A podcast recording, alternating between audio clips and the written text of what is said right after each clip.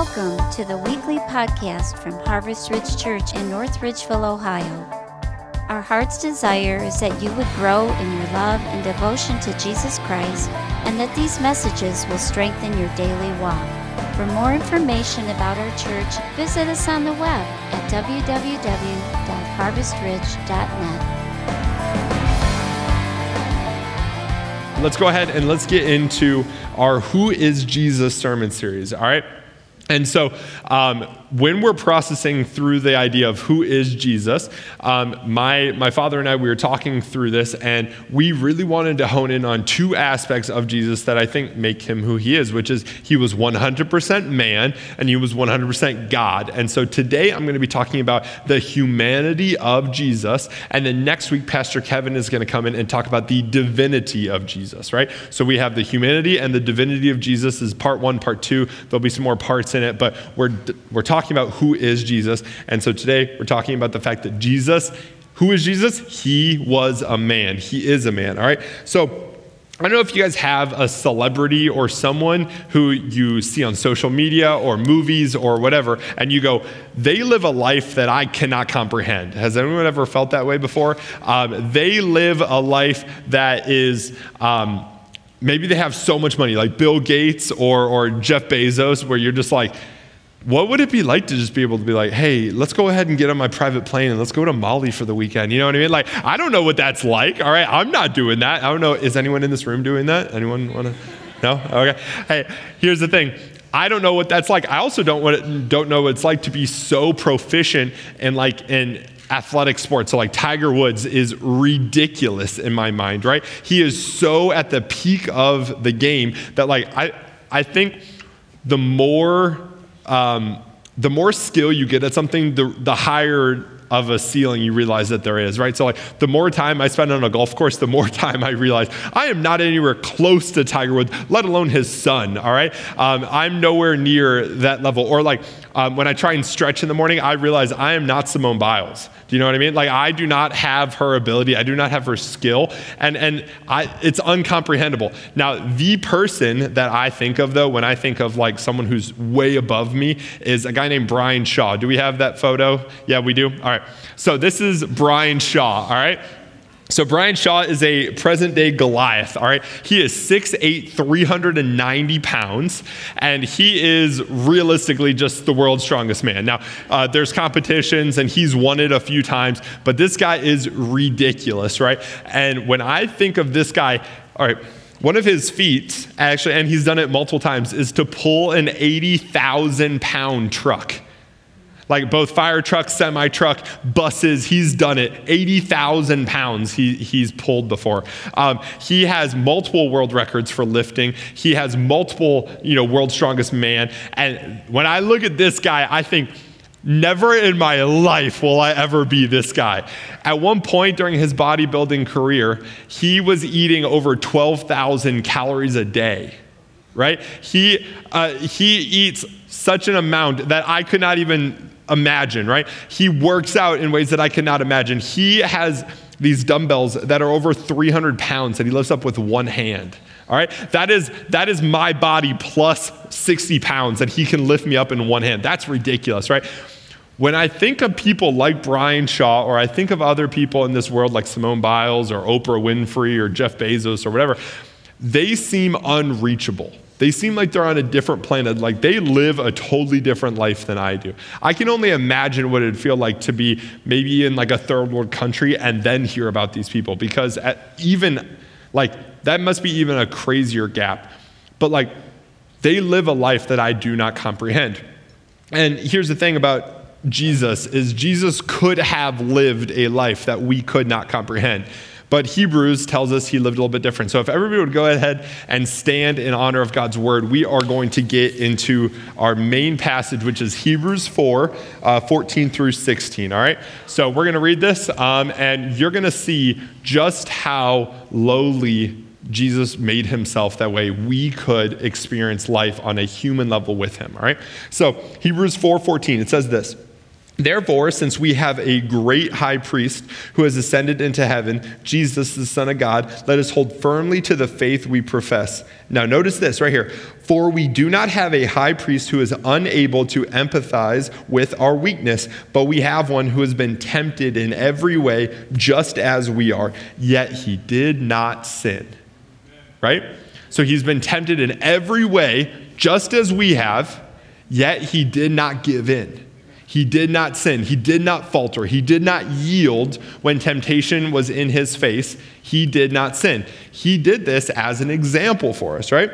Uh, verse 16 Let us then approach God's throne of grace with confidence so that we may receive mercy and find grace to help us in our time of need. So let us approach the guy who did not sin, let us approach him so that in our time of need, we can have grace and mercy. That's pretty cool, right? We serve a God who was without sin, yet he was tempted with everything that we're tempted with. Let's get into that a little bit more, but first we're going to pray. Jesus, thank you for this day. Thank you for allowing us to be here in this place.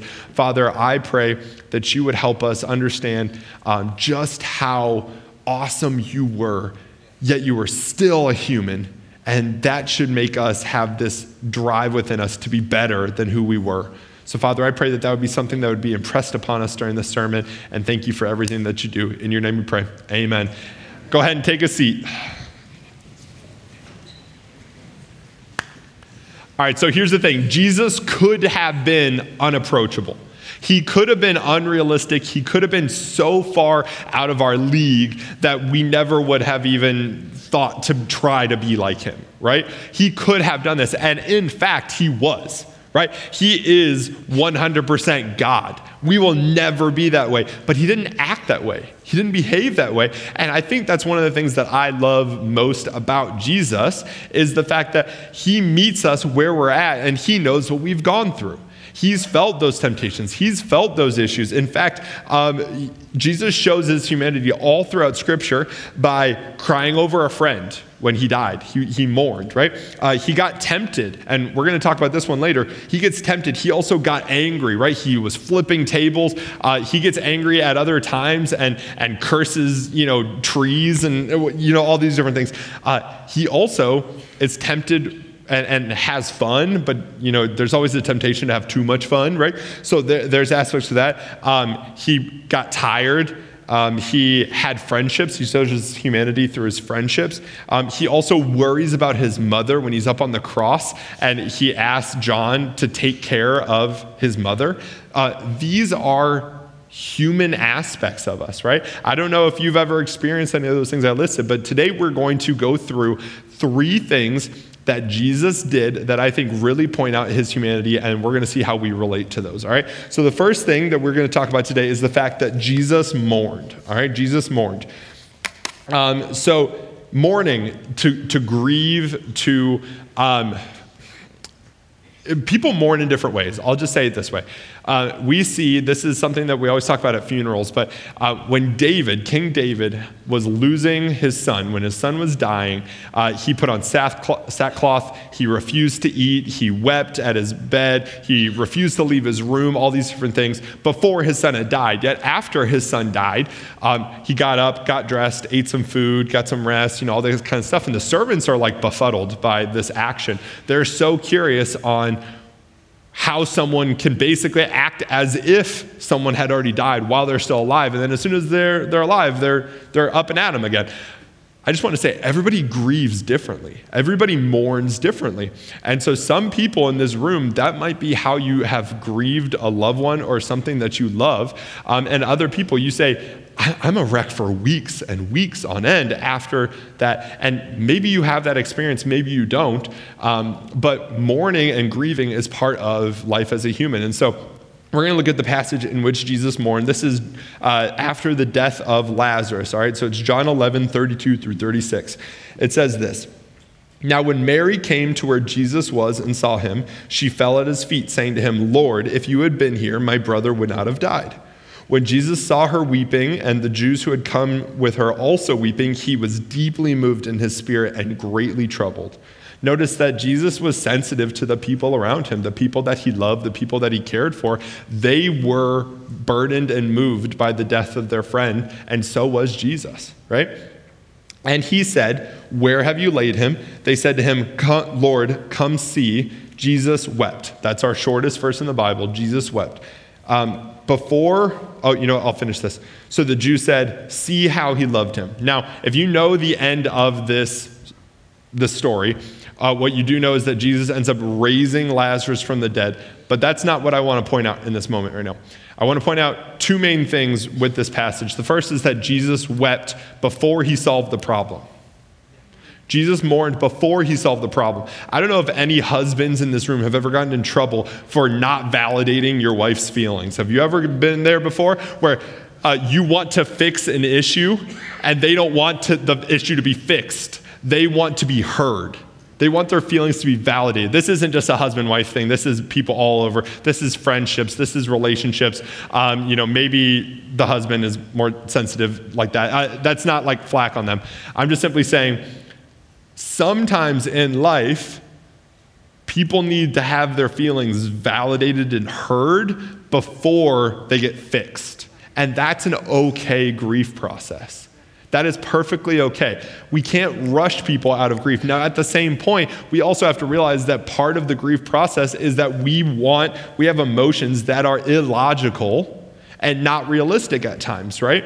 And so uh, I, I've had this conversation with my wife so many times in which she says, like, I know that it's not correct, but this is how I feel in this moment. And I go, well, that's stupid. Like, that's a, that's a terrible idea. Just, just, just adjust your feelings. And she goes, I can't. And I don't need you to tell me I'm wrong because I already know I'm wrong. And it makes me more upset.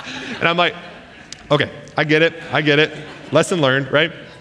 Here's the thing we're humans. We have emotions. It is not always easy to regulate those emotions, but do not allow your emotions to overwhelm every other aspect of you. That is where temptation sets in in your life. When you have an overwhelming emotion of desire or of grief, and you say, you know what? Eh, like I always say, one of the most dangerous attitudes to get into is a screw it mentality. When, when you have something bad happen in your life, when you're mourning a loved one or, or you're mourning something, maybe it's the loss of a job, maybe it's whatever, and then you get into a screw it mentality, that is where sin and temptation dig their claws into you, right? And it is okay to grieve, it is not okay to allow that to be the bane of fall, basically. Don't, don't allow that to be the thing that makes you fall, all right? Now, here's the thing mourning shows a deep love and connection in relation to a person or thing, right? It, it shows that relationship. Now, humans aren't actually the only creatures who do this. Uh, the, uh, there, there have been studies that elephants will actually cry over like the death of like their, their groups. Uh, dogs, giraffes, some types of monkeys, uh, whales, and dolphins um, have all been known to actually mourn the, the loss of their family members, their friends, uh, the people, or, you know, the, the things that they're socializing with. Um, in fact, actually, do you guys know who Jane Goodall is? All right, she is like a world-renowned scientist, and she's studied chimps her whole life. In 1972, Jane Goodall witnessed a young male chimp named Flint die just a month after the death of his mother, Flo. The male was so dysrespondent following her death that he stopped eating or socializing to the point that it, he simply did not survive. What am I getting at? Why am I talking to you guys about chimps when I'm, talking, I'm supposed to be talking about the humanity of Jesus? Um, we are meant to be social creatures. And part of the social creature aspect means that we form deep connections with the people around us, and that's okay. And through that, hurt is going to come. You're going to be hurt by their death or by their actions. You're going to be hurt, but that does not mean that you should pull away from those social interactions because Flint, the chimpanzee, literally died because he refused to adhere to social behaviors and, and, and take care of himself. All right? When you're mourning someone else, I never, ever, ever want to see you put yourself through more pain by not eating or drinking or getting up in the morning. I understand. I understand how difficult it can be to do those things. But we're meant to be social creatures. We're meant to be in a community. We're meant to be in a church. We're meant to live life together. So, in those moments in which you want to pull away, in those moments in which you want to feel alone, I'm desperate to tell you do not be lonely. Do not separate yourself so much to the point where you are no longer around your collective body because we want to love on you and we want to be there with you and we want to support you. And we may not always know what to say, we may not always say the right things, but you need to be social. We don't want you to be alone. And that brings me to something that I'm going to be talking through the whole day, which is something called HALT. All right, and so you probably heard Pastor Kevin talk about this before. It, HALT is a abbreviation for hungry, angry, lonely, and tired. And these are the times in which we are more likely to fall into sin and temptation. Uh, they're the times in which we are at our lowest, we are at our weakest, and one of those is lonely. And it's very easy to feel lonely and to fall in temptation when we are lonely because. A, there's no one around you, but also B, you, you get to say it in a, in a, I don't know how else to say it, having like a woe is me mindset where you're the victim all the time is going to lead you further down. I'm not saying that mourning and, and grieving means that you're a victim and that you, that's not. I'm trying to say when you take it that extra step and you separate yourself out, then you have a victim mentality that gives you permission to go the step beyond and continue to sin and continue. Jesus did not do that. Jesus wept and grieved with the people around him and then turned around and fixed the problem. He fixed the problem. And now I understand that not all of us or any of us have the ability to raise someone from the dead, right? That's not what I'm saying. I am saying, though, that there are other things that you can do to help you process in a healthy manner. And so I'm asking you not to fall into the pit of despair and loneliness, all right? Um, now, notice this going back to the Hebrews. Jesus felt the devastating loss of a friend, someone who was dear to him, yet he did not sin. That's our key phrase. Yeah, he did not sin. All right, another thing, uh, and I got to keep this moving. So, another thing that Jesus did that shows his humanity is that Jesus got tired. Anybody in this room get tired? I think to be alive means to be tired. Would you guys agree? Uh, I know that I am alive when my, you know, two-year-old daughter is pounding on her door at five in the morning, like an FBI agent pulling up, going, Dada, one milk and Bluey. Like, right? Like, I know that I'm alive because I'm like, you know, I'm sitting on the couch going, this is what I signed myself up for, right? I know that I'm alive because I am tired. Um, it gets better. It gets better. Here, here's the thing about tiredness, right? Tiredness has levels, and I want you guys to get this understanding. Tiredness has levels, and just because someone is not the same level as you does not mean that they are not tired. All right, let, let, me break this down for you. If you have a middle schooler or a high school student who is stressed out about a test, and so they stay up and they study and they study, and then they go to school the next day, and that stress is weighing upon them, and then they tell you, I am tired, your response should not be, well, wait until you have a kid right? First off, I don't want that 16 year old having a kid. And second off, it is okay that they're tired.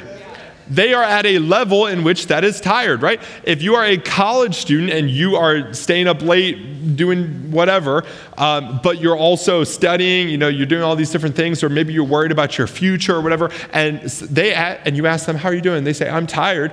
You don't say, "Well, wait until you get a promotion." right? You don't do that because they're not at that level. When you have your first kid, you don't have to say, well, wait until you have three more, right? they're tired at that level. Wait until someone, at, like, someone's new to your job and they haven't done it before. Wait until they get a promotion and uh, rub it in their face then. I'm, I'm, I'm kidding. Don't do those things because people are at different levels of tired, and that's okay. Uh, the same could be said for pain, the same could be said for anything, right? Uh, when my daughter was about a month old, I, uh, she had a really long thumbnail, so I was like, I'm gonna clip her thumbnail, right? So I go to clip her thumbnail and I got her skin when I did it. Like, baby's fingernails are like super soft and stuff. It was hard. And I clipped the edge, the top of her thumb. She was bleeding, right? It took off like a chunk of her skin. And she is losing her mind. I felt so bad. It was the first time that I ever caused my child pain. It happened many more times now after. but in the moment, I felt awful, right? Here's the thing though she's losing her mind as a baby because she's never felt any other pain. Now, if I clip my nail and I go, ah, and I start screaming and running around, you'd say, like, dude, suck it up a little bit, right? Uh, but she has never felt that any experience of pain, right? She should not know what it's like to take a baseball bat to the forehead at a month old. I do know what it feels like to do that, right? I have taken a baseball bat to the head. It was a car bash. I was in fifth grade at youth, just boom, right back into my head, right? Left, left a gash, got stitches, all that good stuff. I know what that feels like. I know what it's like to rip my, uh, my hip flexor while punting. That was pain. I don't want my child to experience that, and I don't expect them to react the same way to pain. Why do we expect people to react the same way with tiredness? Why do we expect people to act the same way with stress? As you get older, as you mature, as you grow, you will be able to handle more. So let's not judge people who have not had that experience yet, right? Now, going with that experience, let's talk about Jesus and his experience, right? So, Jesus got tired. He got tired a lot. Uh, Mark 4 uh, specifically talks about what I want to talk about, though. It says, And the crowd, or sorry, and leaving the crowd, they took him in the boat, just as he was, and other boats were with him. And great and a great windstorm arose, and the waves were breaking into the boat so that the boat was already filling. All right, so multiple boats. Jesus is in a boat. He, he's just finished speaking to, to hundreds, if not thousands, of people. He's been teaching them, he's been helping them understand parables and, and answering questions and doing all this kind of stuff. He has been healing their sick, he's been doing all these activities that you know the Messiah does. And he gets into a boat a storm hits and the boat begins filling. Well, here's the thing. But he was in the stern asleep on a cushion. He was taking a power nap, right? Jesus was taking a power nap, and they woke him and said to him, Teacher, do you not care that we are perishing? Teacher, do you not care that we are dying? Do you not care that we are sinking? And he awoke, rebuked the wind, and said to the sea, Peace, be still. And the wind ceased, and there was a great calm. Here's the thing um, there is a level that Jesus is tired that probably a lot of us don't understand, right? Um, there, there's tired and then there's super, super tired that Jesus was probably feeling. I've watched my, my father for years when I was younger uh, come home after preaching two or three sermons and come home, eat some lunch, and then just crash because the emotional drain, the physical drain that, that happens, right? Um, I've watched it happen. I can only imagine that is a portion of what Jesus was feeling in this moment. Jesus was tired and he was awoken by his disciples, the ones whom he loves, his relationships, literally panicking with a lot. Have you guys ever been woken up in the middle of a nap that you desperately need? Right? You ever been woken up uh, by, oh my goodness, like, uh, the other day, I, I fall asleep. It, we had a lock in. I'm super, super tired. Um, and I'm dead asleep. And then all of a sudden, at some point, I just feel boop right in my face as my daughter has poked me in my nose. And I open up my eyes, and she's sitting there giggling and laughing. And I've gotten four hours of sleep in the last 48 hours, right? And I'm dead tired. And everything within me was like, I just want to sleep. But I don't, but I don't do that because my tiredness is not an excuse for misbehavior for me to take it out on my child. My, my, my tiredness is not an excuse for me to be angry and to take it out on other people. And I just want to say the same thing for you guys is that your tiredness is not an excuse to fall into sin, right? To, to, um, do the things that we know we're not supposed to. Your tiredness is not an excuse to take it that one step beyond, to, to yell at your children or beat them out of anger, to uh, take it out on, on that one sin. Like, guys, I understand what it feels like to be tired and to be so done with being disciplined that you get back into that screw it mentality. I understand what it's like, and it's not an excuse because Jesus felt every temptation that we've had, yet he did not sin. Yet he did not give in, right?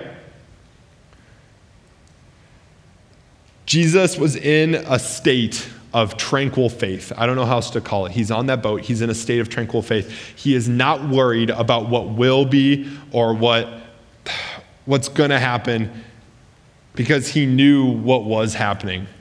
He knew who he was. He knew what their situation was. He's not worried about it. And the disciples had such little faith in Jesus in that moment that Jesus actually gets up after rebuking them and literally yells at them about their faith. He yells at them about their faith. Here's what I want to get at you guys today. Don't you want to have the tranquil faith of Jesus that says, I am not worried about what's going to happen? I'm not worried even about what's happening right now because I know that either God is going to see me through it or I get to go spend eternity with God. That is, that is the Christian mantra. Christians have been persecuted all over the world for thousands of years. And when they are persecuted, they either get to say, Glory to you because I'm being blessed. My righteousness is being blessed when you're persecuting me. Or go ahead, kill me, and you're just sending me to the place I want to get to desperately. Like that is that is a mindset that most of us don't have because we live such amazing lives. And that's I live an amazing life. But I want to have the tranquil faith of Jesus that says, I'm not worried about what's going to happen and I'm not worried about what's happening because I trust in God. I trust in God. That is that is good. Thank you. Yeah. Doesn't a life like that sound comforting though? Right? You might ask how how do uh, the missionaries do it all over the world? How do Bob and Aaron Stetz do it? How do the Jacks do it? How do pastors or, or whoever it is, how do they do it? It's because we live a life of tranquil faith that says, I may not know what's going on, but I'm going to trust you in your plan more than I trust myself. Halt. Hungry, angry, lonely, tired. Tiredness is dangerous to humans because we often make bad decisions when we're tired. It is not a reason to give in to sin. Jesus was a man just like us. He was tempted with the very things as us, yet he did not sin. All right, let's go ahead and let's get into the third thing that I want to bring up, which is Jesus was tempted. Uh, Jesus was tempted specifically um, after his four day fast, or sorry, his 40 day and night fast that he has, in which he's hungry, and Satan comes to him and basically tempts him with three or four, depending on how you look at it, different things. So I'm going to go through the different temptations. So, verse 3, it says this um, If you are the Son of God, command these stones to become loaves of bread. So he tempts him with food. Uh, then he tempts him, then I'll just read it in verses 5 and 6. Then the devil took him to the holy city and set him on the pinnacle of the temple. He said to him, If you are the Son of God, throw yourself down, for it is written, He will command His angels concerning you, and on their hands they will bear you up, lest you strike your foot against the stone. So, right there, um, he is being tempted with protection and then on the last one, verse 8, you see again, the devil took him to a very high mountain and showed him all the kingdoms of the world and their glory. And he said to him, I will give, or all these I will give to you if you will fall down and worship me. So he offers him power, he offers him more. So let's break down these down real quick. So, food, he tempts him with food. You ever get tempted with food? Right? So I'm doing something right now in the new year. I'm a week in as of today. It's called 75 Hard. Um, it's basically two workouts a day, a drink a gallon of water, read 10 pages of a book, um, and and uh, follow a diet. And so the diet that I have does not allow sugar. It's a high protein, uh, low carb, low sugar diet, right? That I have chosen for myself, right? No one is pressuring me to do this. I'm not even doing it with anybody. I'm doing it on myself. And every single time I open up the, the cabinet that we have in my kitchen, there's a box of candied pecans that I want with every fiber within me. I want it. My, my wife made chocolate chip cookies the other day. I, on, I'm like in a regression from sugar right now, and she makes chocolate chip cookies. I am dying on the inside, right? Because I want food. I want that food, but I'm disciplining myself to say no, right? I'm disciplining myself.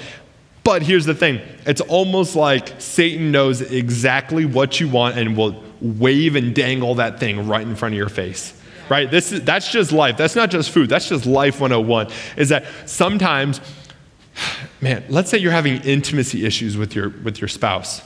You're having intimacy issues with your spouse, and then all of a sudden that ad or that movie or that person walks down the street and you go, right? Those are, resp- those are, those are outcomes of you not dealing with the intimacy, intimacy issues that you have with your spouse. And it is not okay to give in to those things just simply because you have issues on this other end. Satan knows exactly what you want. He knows what your desires and your temptations are. Have you ever read uh, Screwtape Letters by C.S. Lewis? It, it is from a demon's perspective about how they're going to tempt uh, Christians. And if you haven't read I would highly recommend it. It's an easy read, it's super fun, it's a good aspect, and it flips the script a little bit because you get to see how does sin want to involve me in it? Because God wants to keep you righteous and holy, and Satan does not want those things for you because those things keep you away from God. Right? Or sorry, he wants to keep you away from God. So basically, the concept that I'm trying to get across to you guys is that Jesus was tempted with the very thing that he was craving in that moment. And the same is going to happen to you. That doesn't mean it's okay to give in because Jesus, once again, he did not sin. He did not sin. All right. Another thing that he was tempted with was protection, right? We all want to feel special. We all want to feel loved and cared for. We all want that protection. Another thing he was tempted with was power. Don't we all want to feel power? Don't we all want to feel like we're the boss of something? Don't we all want to feel like at maybe maybe you're happy to be like, oh, I'm, I'm good to be someone that no one notices. But at some point, you don't want to have all your rights taken from you, right? You want to feel some inkling of power. Um, but the biggest issue I think that Satan was dealing with Jesus on is the concept of more, of more and more and more. And the Jesus does it great. He basically calls him out and says, like, all this is already mine, right? This is already mine. You can't give me the thing that I already own, right? I can't, I can't um, tell my parents, right, when I'm younger, I can't tell my parents, like, oh no, this is my phone. Uh, I paid for it. I pay the phone bill. I pay all these different things. That's my phone, and I let you borrow it, right? Right? That, that's the general concept that Jesus is dealing with saying, I'm going to give you all these kingdoms and all this majesty. They're already mine, dude. I don't even know what you're talking about. But the idea and the temptation of more is so real. Um, a few, I don't know, a while back, I was on a cruise with my wife, and I'm not a big cruise person. I've only gone on like two, uh, but this one I got really seasick, like super seasick. And the only thing that helped me was just walking laps around uh, the entire cruise ship. Like I must have walked miles on that thing because it was the only, like if I laid down, I got sick. And one of my favorite places to walk, one of my favorite floors, was the casino floor, simply because they had live music, they had stupid people. Like it, it was good people watching, right?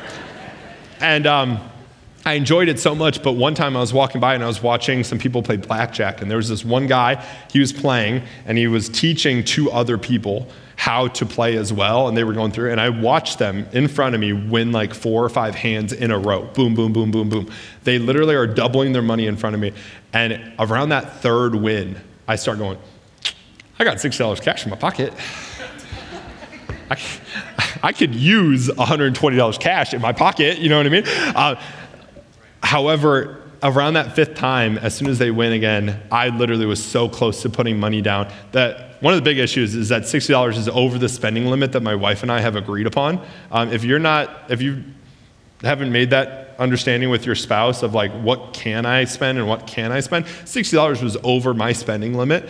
Um, so that was one thing. I didn't want to make her angry. Um, but also, another thing was, I don't think I'm going to win. I, I think I'm going to win, but in the back of my head, I go, I'm, I'm, I'm too smart to be this stupid. You know what I mean? I'm too smart to be this stupid. So I do not want more. I'd rather have the $6 in my pocket than walk away with zero after two hands. All right? So that's what I ended up doing. And I walked away. And for the next few hours, like probably the next few hours, I was like, man, I really want to go play. like I, I do. I, I've never even played real blackjack for real money. I played like for fun, but like I've never played real blackjack for, for real money. And in that moment, I realized I'm being tempted. I'm really being tempted right now. And I had to walk away. I had to walk away from it. Sometimes you just need to walk away. All right, I'm pretty much out of time. Let me, let me hit this concept one more time. Hebrews 4.15. We're going to bring this back. And go ahead, Ben, why don't you come out? For we do not serve a high priest who is unable to empathize with our weakness, but we have one who has been tempted in every way, just as we are. Once again, what's our key phrase? Everybody read it out loud.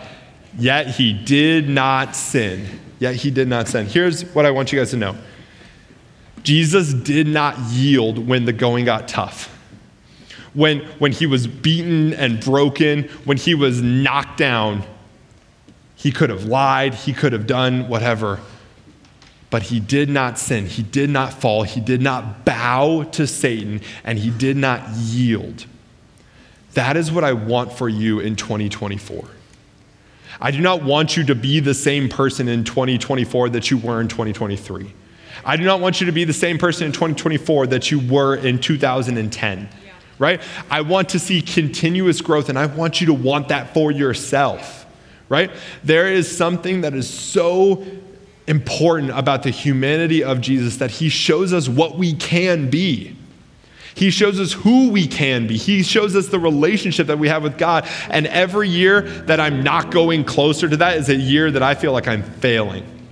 I don't want to be 2016 Matt again. I don't want to be 2009 Matt again. I don't want to be 2023 Matt again. I want to be 2024 Matt that it will continue to go up and continue to get closer to God. I want to be the Matt that says, This year I did not yield when temptation looked at me in my face. Right? When I heard that juicy piece of gossip, I did not spread it. Right? When I when I wanted that thing that I so desired, every every fiber within me wanted it. I did not yield. Do you want that for yourself this year?